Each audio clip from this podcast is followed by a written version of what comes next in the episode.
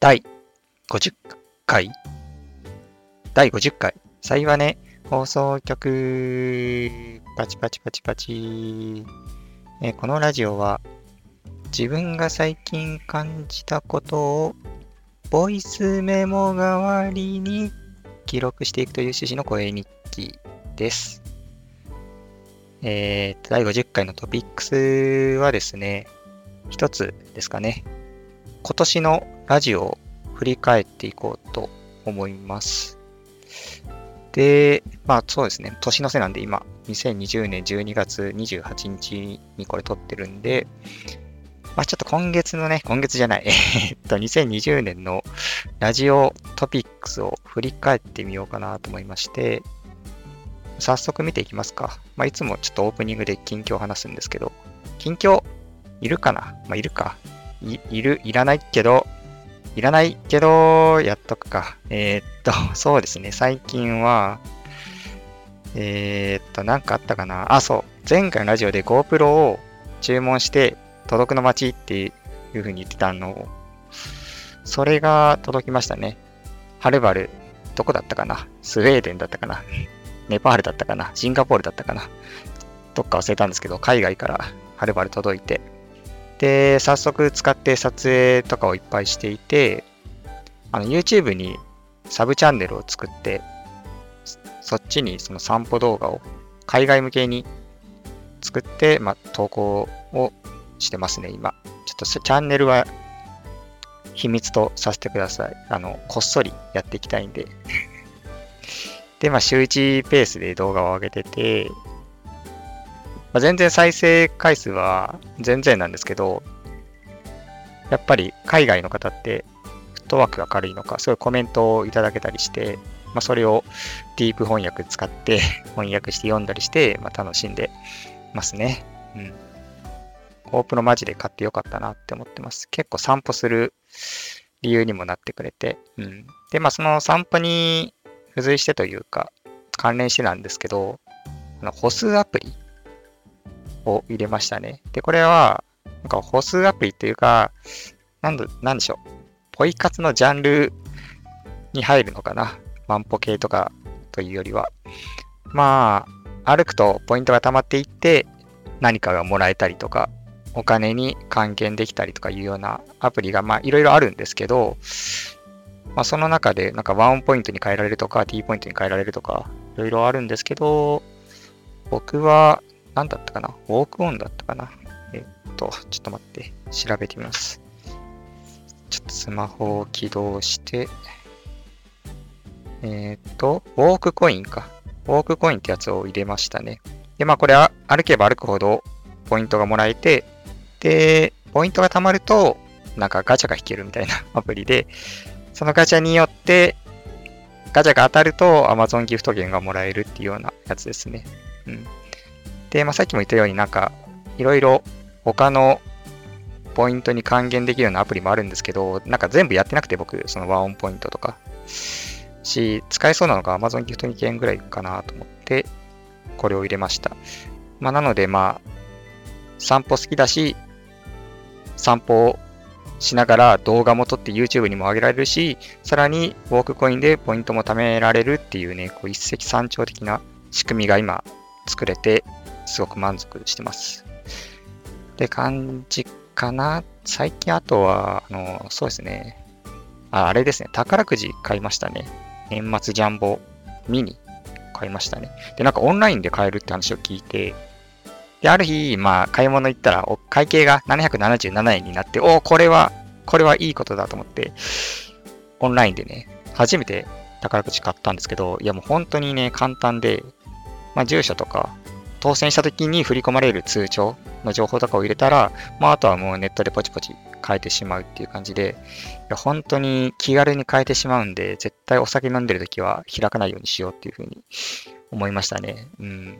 僕も今回初めてオンラインで買ったんですけど、もう今まで買ったことない量をちょっと買ってしまって、あこれちょっと自制しないとまずいなっていうふうにちょっと思いました。うん、まあ、あとはそうだな。ウーバーをめっちゃ使ってるって感じかな、最近は。ウーバーイーツを。うん、ウーバーイーツそういえばこの前なんか違う商品届いて、結構あの、びっくりしましたね。あの、バーミヤンで注文したんですけど、バーミヤンの中身、まあ、バーミヤンから届いたんですけど、中身が違って、あれ？みたいな、誰かと間違えたのかなと思って、まあ、予約番号とか見ると、袋に書いてある予約番号と注文した予約番号一致してて、あ、ってことはこれ店側が間違えたんだなって思って、まあ、基本配達員の人って中身見ちゃダメなんで、配達員が中身間違えるっていうのはまあないんですよ、基本は。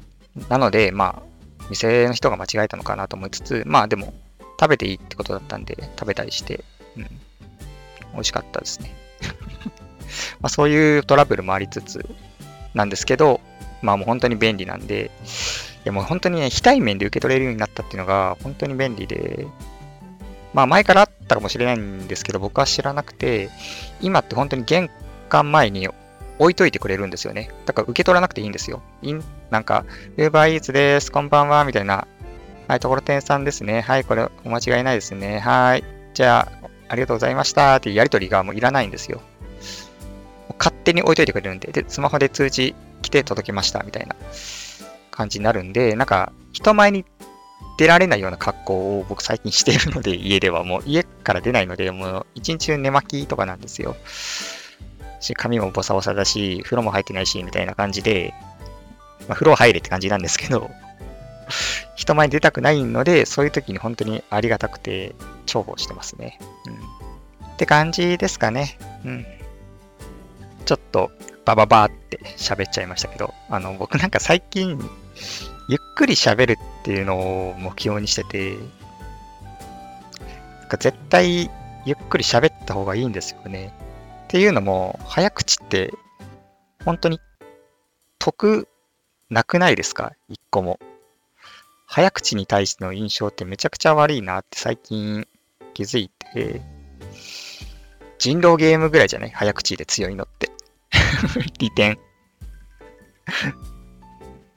なんか印象も悪くなるし、なんか話聞く気も失せるしって思って、ちょっとゆっくり喋るっていうのを心がけたいなって思ってます。今ちょっとバババってめっちゃ早口で喋っちゃったんですけど、ですけど、喋っちゃったんですけど、これからはね、ゆっくり喋ろうかなって思います。今から。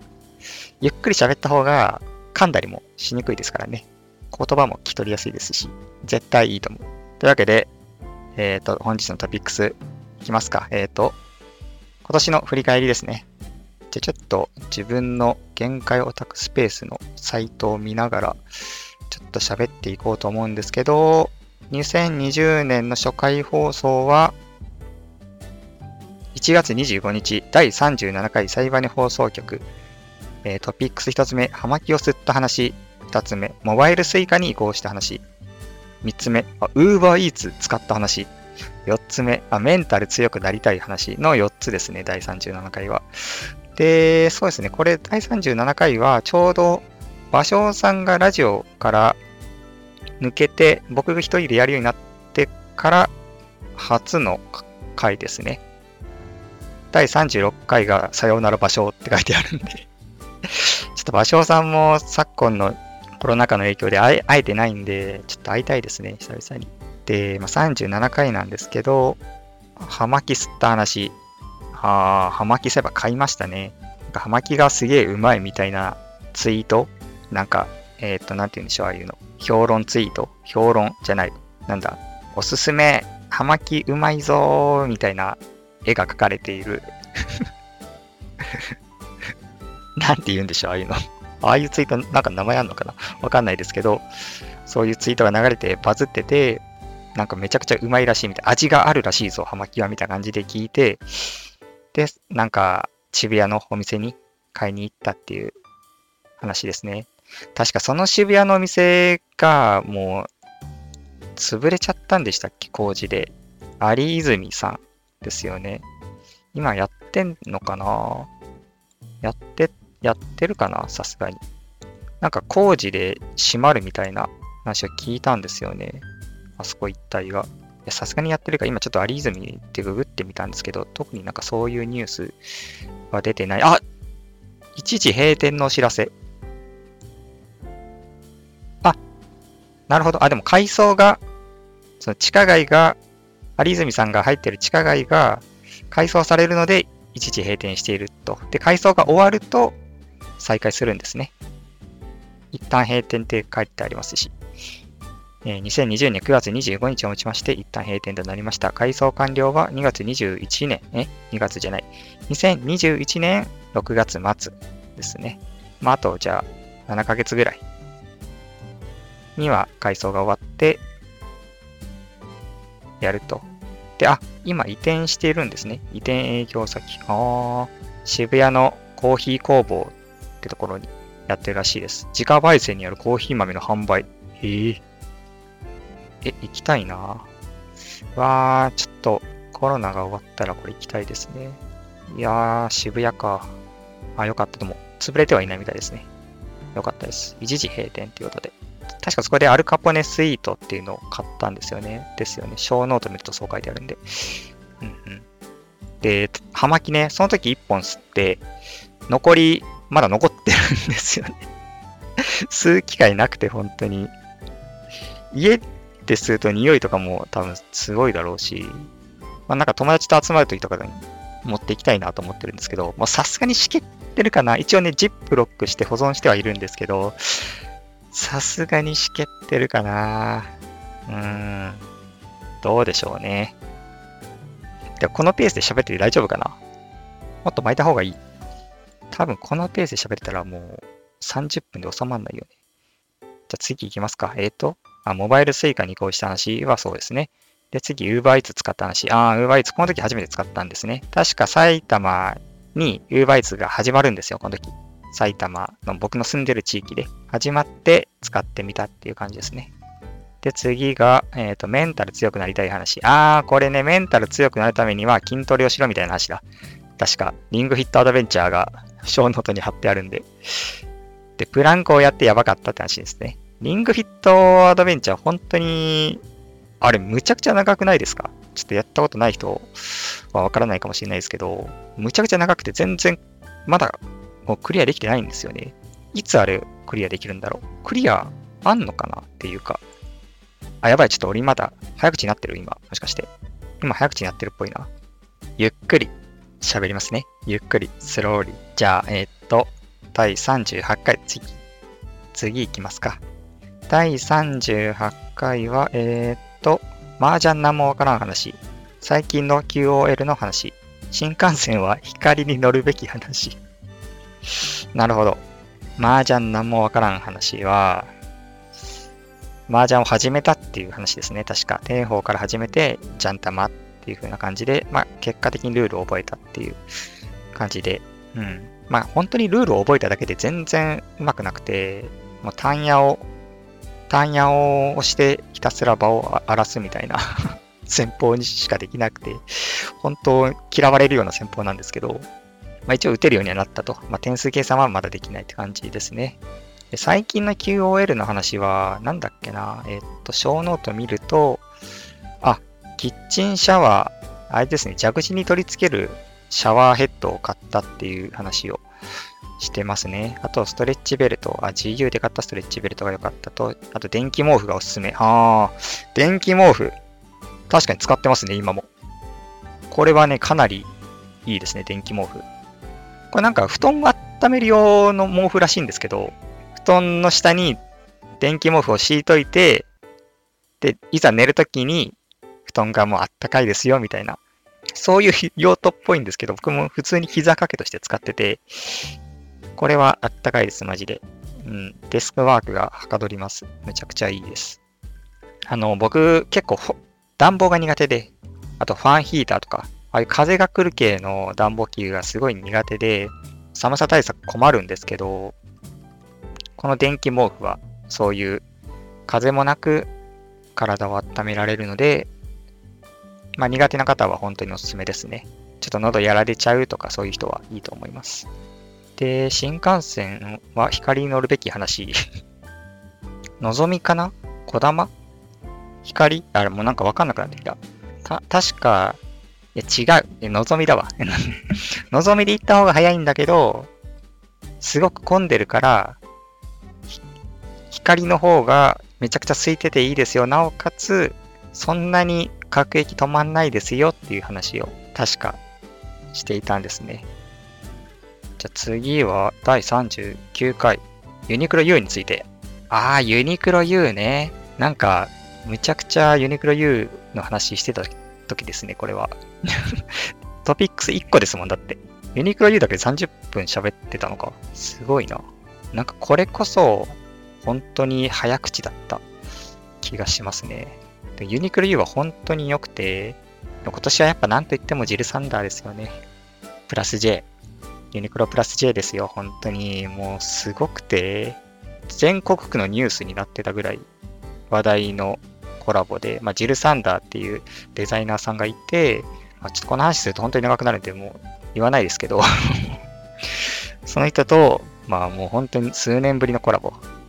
やっぱそのユニクロが今の地位を築いてるっていうか、なんかユニクロっておしゃれじゃんっていう風にこうみんなが思うようになったのがやっぱそのね、ジル・サンダーとのコラボがきっかけなんですよね、過去にあった。っていう、まあ、革新的な出来事と言われているコラボの再来ということで、めちゃくちゃ話題性があって、本当アパレルナンバーワントピックスだったんじゃないかな、2020年の。ってぐらいだと思うんですけど、僕は欲しい服1着も買えませんでした。もうすぐ売り切れで。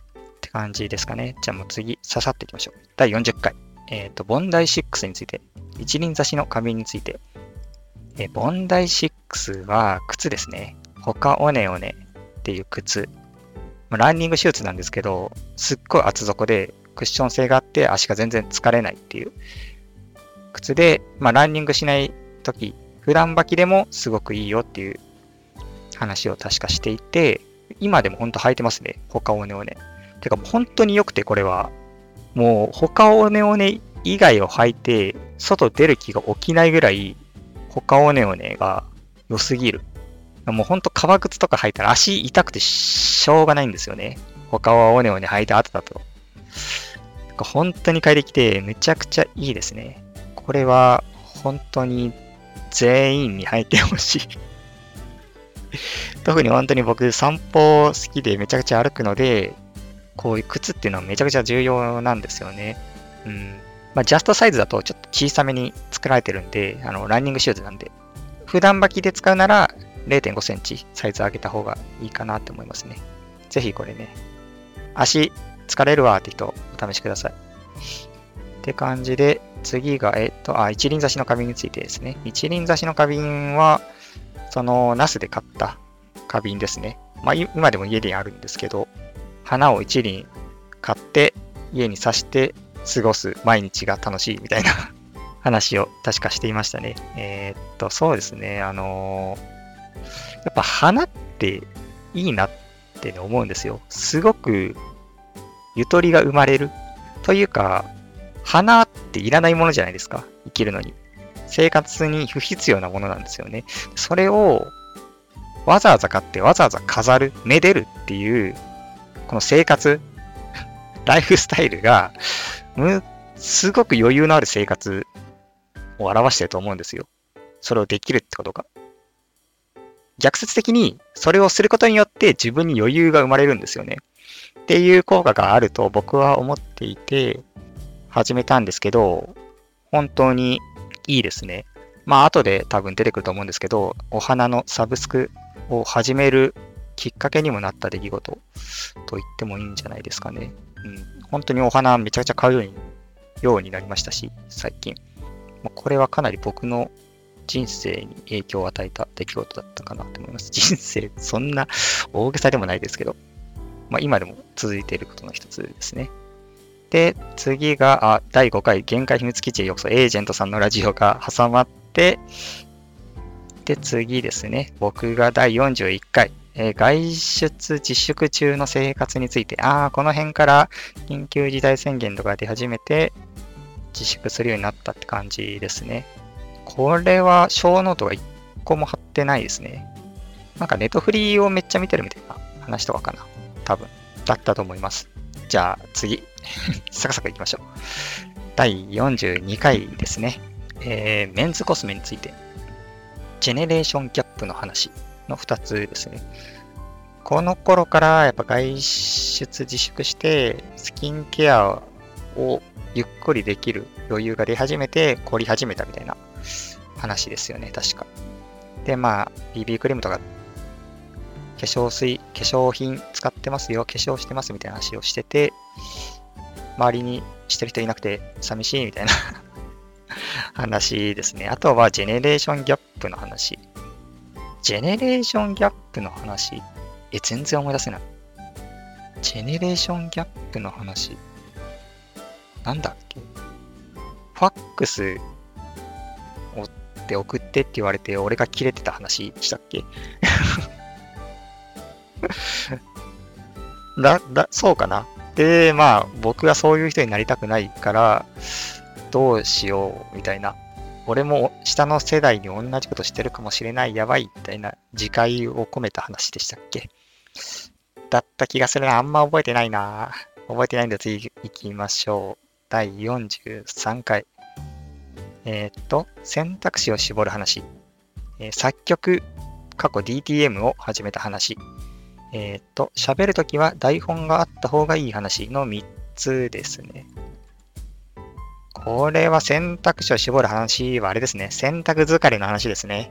人間は選択を迫られすぎると、たくさんの選択肢から選ぶっていう状況を強いられると疲れてしまうと。脳が疲れてしまってまともな正常な判断ができなくなってしまうから、選択肢をあらかじめ2つ3つとかに絞っておいて、その中で吟味した方が最終的にいい結果を得られるみたいな話だったと思います。これはかなり僕の考え方にも影響を与えていて、人生に影響を与えたり、考え方に影響を与えたり、いろいろ与えまくってますけど、これは今でも持ってる考えですね。選択肢を絞ろう絞ろうとは常日頃思ってますね。うんうん。これは今後も続けていきたいなって思ってます。で、作曲始めた話ですね。作曲は少し今離れてるんですけど、全然モチベーションはあって、メロディー思いついた時とかは、鼻歌歌って、ボイスメモにスマホの取っておいて、まあ後で DTM に落とし込もうかなと思って取りためたりとかしてますね。作曲は本当に楽しいです。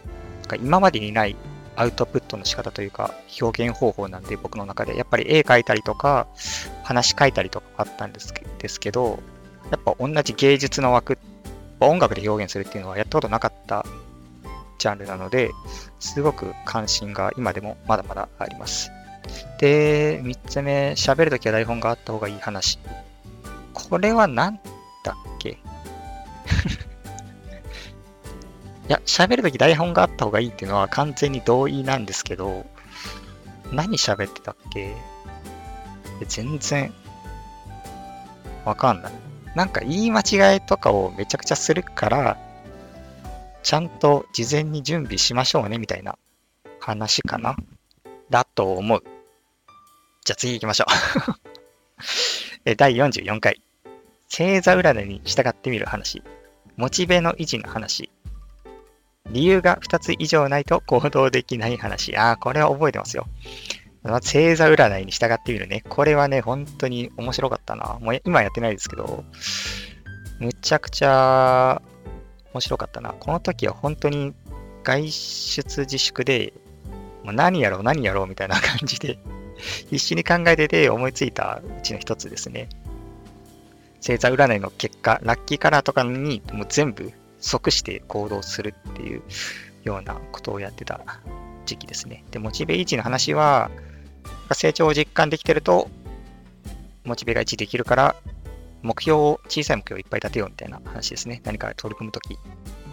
で、えっと、3つ目の理由が2つ以上ないと行動できない話は、これは本当、今でも僕の中で根深く残ってるんですけど、理由が2つ以上ないと行動できないんですよね。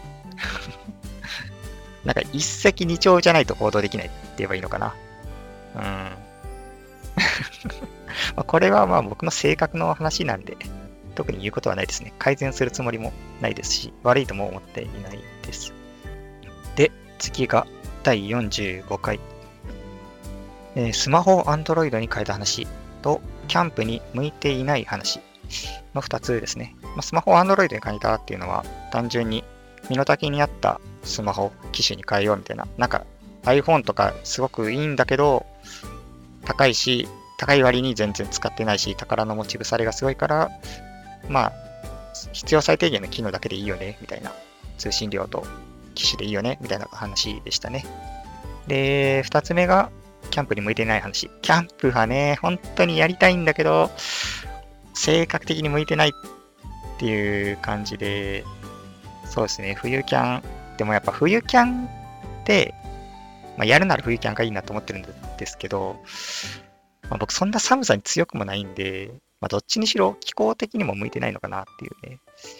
うん。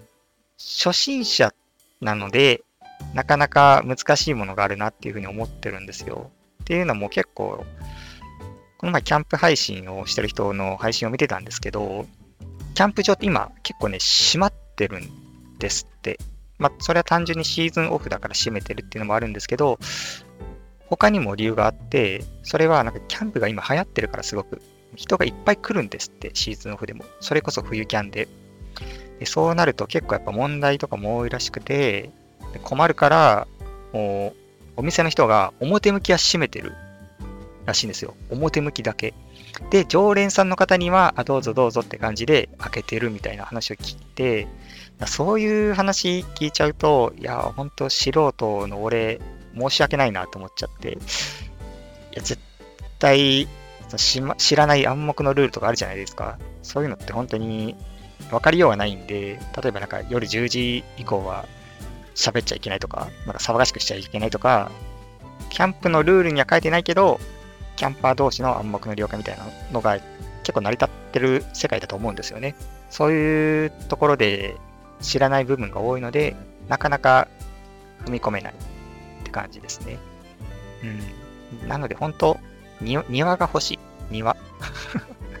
焚き火をしていい庭が欲しい。僕はキャンプがしたいんじゃなくて、焚き火がしたいんですよ。なので、焚き火できる空間。もうな、なんだったら、なんだったら暖炉付きの家とかでもいいです。そっちの方が敷居高いっていうか難しいだろうって 感じなんですけど。はい。そんな感じですね。これ長いな サクサクいきましょう。どんどんいきましょう。第46回は、えっ、ー、と、RTA イベントの話、え服を買っていない話。なるほど。服買ってないですね。あんなユニクロ U の話しといて。いや、これ本当に自分の人生の遍歴、遍歴ってか、こう、過程が見れて面白いですね。振り返りは。で、まず RTA イベントの話。これはあれ、あれですね。RTA in Japan の夏。いや、もうそれを見て本当 RTA イベントにすごいドハマりしてっていう話ですね。で、今これ、配信、配信でか録音している今も RTA in Japan 2020年末のがやってる最中で、まあ、今見ながら撮ってるんですけど、これ。いや、本当に RTA イベントはこれをきっかけにめちゃくちゃハマってますね。うん、本当に今でも全然 RTA in Japan 以外にも RTA のイベントっていっぱい定期的に有志の方が行っていて、もうイベント開催されれば見に行きますし、個人配信やってらっしゃる、まあ、記録を、新記録を出すためにもう毎日毎日走っている人たちの配信とかを Twitch とかで見に行ったりとかもしていて、本当に RTA イヤーと言ってもいいんじゃないかっていう僕の中でってぐらいハマってますね。で、まあこの時は確かラジオでは、まあ僕もなんかちょっとやってみたいなっていうふうに話してたと思うんですけど、ですけど、話してたと思うんですけど、結局まだやれてないですね。まあ、やっぱやるっていうよりも見るのが楽しいなっていうふうに、ちょっと今は考えを改めてますね。って感じで、次が、服を買っていない話。これは、まあ、自粛で外出ないから服買わないよねっていう感じですよね。うん、アパレルは本当に大変みたいですね、今。知り合いにもアパレルアパレル関係の方いらっしゃいますけど、働いてる方。うん、本当に、やっぱり解雇されたりとか、給料下がったりとか大変らしいです。なので、まあ、極力、なので、まあ、部屋着とかパジャマとか、僕パジャマってあんま買わないというか持ってなかったんですけど、パジャマ用に服を買うっていうのは、僕の人生ではなかったんですけど、最近服を買う理由とが欲しかったので、部屋着を買ったりとか、ルームウェア、まあなんかいわゆるワンマイルウェアみたいなのを買ったり、ワンマイルウェアっていう言うの、ワンマイルウェアっていうのほんとちょっと恥ずかしいんだけど自分でも。まあそういう近所を歩く用の服みたいなのを買ったりとかして、まあ、できるだけ服は買うようにはしてます。服好きなので。って感じで、えっ、ー、と、次が、えっ、ー、と、4月7日じゃない。えっと、47回。えっと、お花のサブスクの話出ました。年齢確認の話。この2つですね。お花のサブスクの話ね。さっきもちらっと一輪挿しの話で触れましたけど、お花のサブスクを始めたっていう。まあ、毎週、各週か、お花が届くんですけど、これが本当に良くて、でも、実はこれやね、もうやめちゃったんですよね。めちゃくちゃ良かったんですけど、やめちゃったんですよ。いや本当はやりたいんですけどね。で、なんでやめたかっていうと、これあのなんかね、届かない日があったんですよ、一回。届かない回が。で、メールでは届きましたって通知がちゃんと来ていて、なのにポスト見に行っても入っていないみたいな。ポストに届くんですね。僕の場合。対面じゃなくて。で、あれおかしいなと思って。で、届いたって言ってるから向こうは、届けたって向こうは言ってるから、え、じゃあこれ誰か取ったのかなとか思うじゃないですか。うん。なんか僕住んでるところマンションなので、まあ、マンションってまあ1階のエントランスに住んでいる人たちのポストがずらーっとこう並んでるわけですよ。で、そこにこうサブスクで届けられたお花がポストに入れられるんですけど、入りきらないんですよね。お花がでかくて、箱が。なので、ちょっとはみ出た感じで、ポストにぶっ刺さるんですよ。半分飛び出た状態で。でそうなると、結構、何が起こるかっていうと、他の人のポストに被っちゃうんですよね。俺のお花のが邪魔なせいで他の人のポストが開けられないみたいな状況に多分なるんですよ。それでもしかして邪魔って、ちょっとこう、どけられたのかなみたいな。っていう風な可能性をちょっと頭によぎってしまって、あ、これ、ちょっと近隣トラブルとかになったら嫌だなと思って、それでちょっとやめたんですよね。うん。まあ、そういうリスクヘッジというか なので、お花自体はめちゃくちゃ良かったんですけど、そういう事情があって、ちょっとやめちゃいましたね。対面受け取りとかもできるんですけど、実は、プランの内容によっては。でもその分、送料がプラスかかるみたいで、多分郵送じゃなくて配達になっちゃうから、その分プラスでってことだと思うんですけど、それだったらもう近所のお花屋さんで買うかと思って、まあやめて、お花屋さんでお花を最近は買ってます。で、まあ当たり前なんですけど、近所のお花屋さんで買った方がお得です。当たり前ですけどね。っていう感じで、まあお花ライフは相変わらず続いてます。はい。次、第48回ですね。FPS の話。えっ、ー、と、駅弁は家で食べても美味しかった話。あのこの辺になると結構記憶に新しいですね。FPS はあれですね、Apex を始めて、それがめちゃくちゃ面白いと、さすが派遣ゲーだなっていう感じの面白さで、まあ、今でもやってますっていう感じですね。今ほんとウィンターエクスプレスっていうイベントが開催されてて、それがめちゃくちゃ面白い。それをお酒を飲みながら S0 を決めながらやるのがめちゃくちゃ面白い。って感じですね。えー相変わらず継続してやってます。で、駅弁は家で食べても美味しかった話は、まあ、文字通りですね。本来、新幹線とか電車内で食べるもので、まあ、そういう特別な空間が弁当を美味しく感じさせているんだっていうふうに僕は思ってたけど、家っていうもう日常のど真ん中の空間で食べてもむちゃくちゃ美味しくて、あ、本当に弁当自体がうまいんだっていう風に考えを改めたっていう話ですね。こういう話多分結構ね、あるですよね、他にも。うん。シチュエーションによっていいと思ってたものみたいなのが実は本当に良かったみたいな。うん。ちょっと話違うかもしれないんですですけど、すごくなんかインスタ映えするカフェに行ったことがあって、で、まあなんかすげえおしゃれなサンドイッチとか、なんかサン、ハムサンドみたいなのが出てくるんですよ。で、なんか見栄え全振りみたいな。で、ああ、見栄えいいなと思って、まあでも味は大したことないんだろうなと思って食ったら、めちゃくちゃそれうまくて、港未来にあった店なんですけど、いや、本当に見た目もいいし、味もいい、完璧じゃん、みたいな。そういうこともあったりして、やっぱり本当に本質ってなかなか見えてないんだなって思いましたし、うーん、インスタ映えって言って撮ってる人たちも、本当は味も好きなんだなっていうのをちょっとね、思ったっていう、なんかそんな話です。なんだこの話。えー、っと、じゃ第49回、これが最後かな。えー、映画を見に行った話と地方ニュースの話。まあ、これは最近っていうか、まあ、前回なんで、振り返る必要ないかなって思いますね。まあ、映画見に行って、鬼滅見に行って楽しかったっていうのと、地方ニュース見に行って楽しかったっていう話ですね。ああ、そう。この、鬼滅見て楽しかったで思った話があるんですですけど、本当にね、鬼滅を見た感想が、マジ最高神しか出てこなくて、僕の中で。なんか、それが本当に、俺本当に語彙力がないなってね、痛感したんですよね。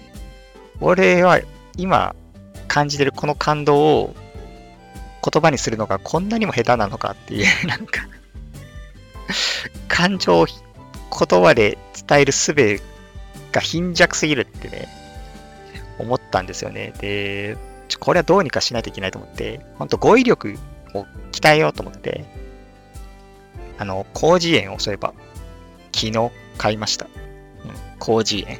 辞書をで、今読んでるんですけど、面白いですね。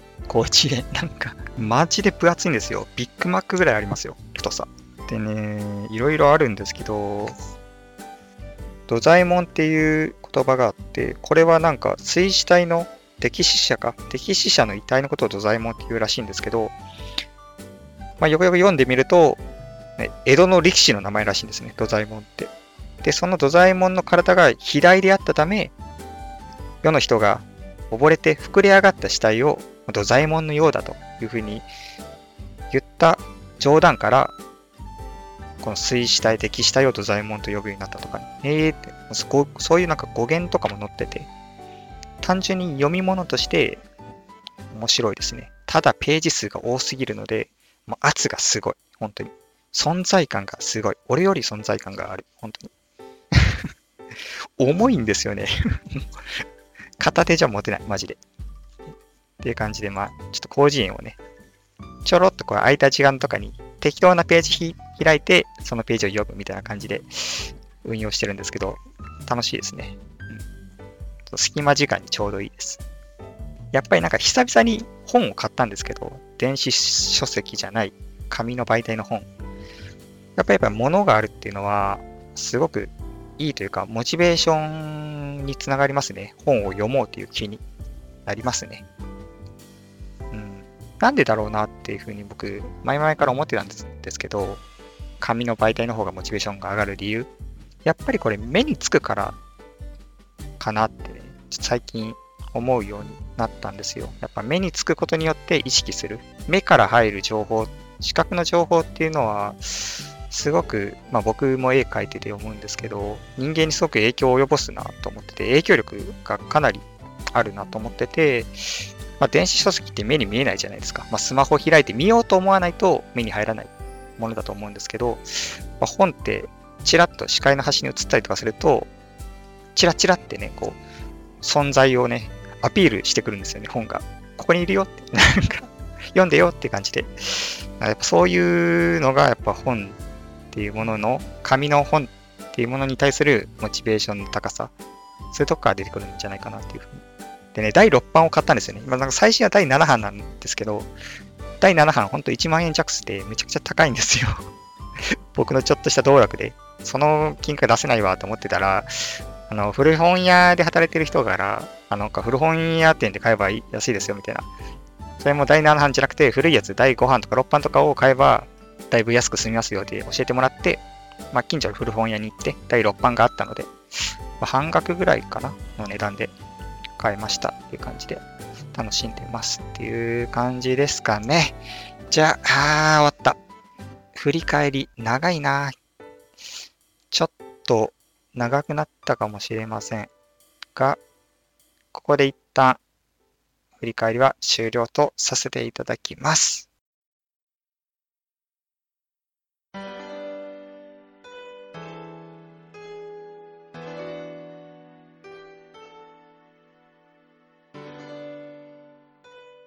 はいエンディングです。えー、っと、何分喋ったか、もはやわかんないですけど、ここまで聞いてくれた方ありがとうございました。まあ、また来年もよろしくお願いしますということで。で、そうですね。なんかね、やっぱり、まあ、振り返ってみて思ったんですけど、やっぱ改めてラジオっていいなっていうふうに、うん、思いましたね。こうやってなんか自分の考えとか思いとかを記録していくっていうのは、まあ、ブログとかツイッターとか何でもできると思うんですけど、自分の声で記録していくっていうのは、まあやっぱり感情とかも乗りやすいですし、そういう心の小さな機微が残るというか、行間が残るっていうか、情報量が単純に多くなるので、いいなっていうふうに思ってますね。で、なんか改めてこのラジオいいねって思った出来事がそういえばあって、あの、在宅っていうか家にいる時間が増えて、僕 Amazon をすごい使うようになったんですよ。で、この前ね、ワインを買ったんですけど、グリューワインを。それがね、届かなかったんですよね。それもなんかお花のサブスクみたいな感じで、なんか、届けたってメールは来てるんだけど、玄関にはなくて、置き配だったので、玄関先に届きましたって通知は来てるんですけど、玄関になかったんですよ。で、あーと思って、このまたこのパターンかみたいな、もう、心がやっぱりギスギスしてくるじゃないですか。いや、疑いたくないけど、なんか誰かが持ってったのかなみたいな。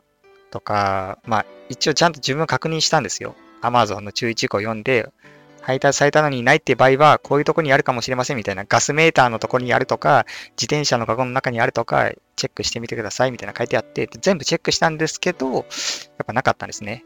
で、なかったんで、もうこういうのって、まあ、ヘイト溜まるじゃないですか。で、そういう時にやっぱヘイト溜まった時って発散しようと思って、誰かにやっぱ愚痴りたくなるんですよ。で、そういう時にやっぱ便利なのが Twitter とかで、あ、もうなんか Amazon 届か、届いてないわ、最悪みたいなことを Twitter にね、ちょっと書きそうになったんですよ。でも、いや、待てよと思って。これ、ラジオのネタにできるなと思って、ちょっとね、思い、踏みとどまったんですよ。ここで今、Twitter でパッて消化して、ああ、すっきりしたって言って終わるのもいいけど、ラジオっていう存在があることによって、ラジオ用に残しとこうと思って、そこで言うのやめたんですよね。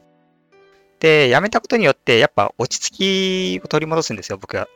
で、そうなると、あ、ちょっとやっぱこれは一回ちょっと Amazon さんに問い合わせてみようと思って、そうした方がラジオ的にも話のネタ増えるし、ちょっと問い合わせてみようって、今までやったことなかったんですけど、そういうの。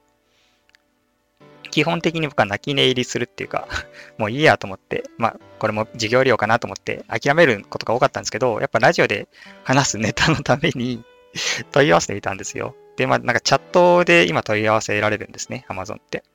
で、チャットで事情を説明して、あの、配達しましたっていう連絡が来てたんですけど、玄関にはなくて、その他注意事項を読んだ限り自転車の顔とかメーターとか載せてるとこにも確認したんですけど、ちょっと見つからなかったんですけど、問い合わせ先はここでよろしかったでしょうかみたいな感じで、チャットで打って送ったんですね。そうしたら、まあ、すごく真摯に対応してくださって、あまずはなんか、お手数おかけしましたみたいなご自身でお探しくださってみたいでみたいな、まあ、意訳ですけどね、もっと丁寧な言葉ですけど、って感じで、まあ、結果的には、あの、返金をしていただけて、で、もう一回注文お願いしますっていうふうに言われたんですね。で、もう一回注文したら、ちゃんと届いて、その時は。で、あ、まあ、事なきを得て、まあ、結果的に良かったんですよね。僕は。損はせずに、まあ、商品の到着がその分伸びたっていうのはあるんですけど、ちゃんと最終的に商品も届いて、お金も無駄にしなかったし、で、なんか、ツイッターに愚痴を書いて僕の評価を下げるようなこともなかったし、いい結果に働いたんですよね。なんかそれがすごく、ラジオがあったからこそ、反射的に行動を起こさずに、一回落ち着ける時間を作れたというかね、その、チャットして問い合わせようとか、話のネタを増やそうとして、なんかこう、ネタを上流させていくというか そういうことが起こったわけで、なんか改めてこのラジオっていう存在があることによって僕の生活もより豊かな方向に向かっていってるのかなっていうふうにちょっと思いましたね。まあ別にラジオじゃなくてもいいと思うんですけど、まあそういうものがあって、なのでまあ今後もやっぱラジオは続けていきたいなっていうふうに思ってます。って感じで、じゃあ第50回はこれで締めましょうかね。では、皆さん、本当の意味で、よい、私を。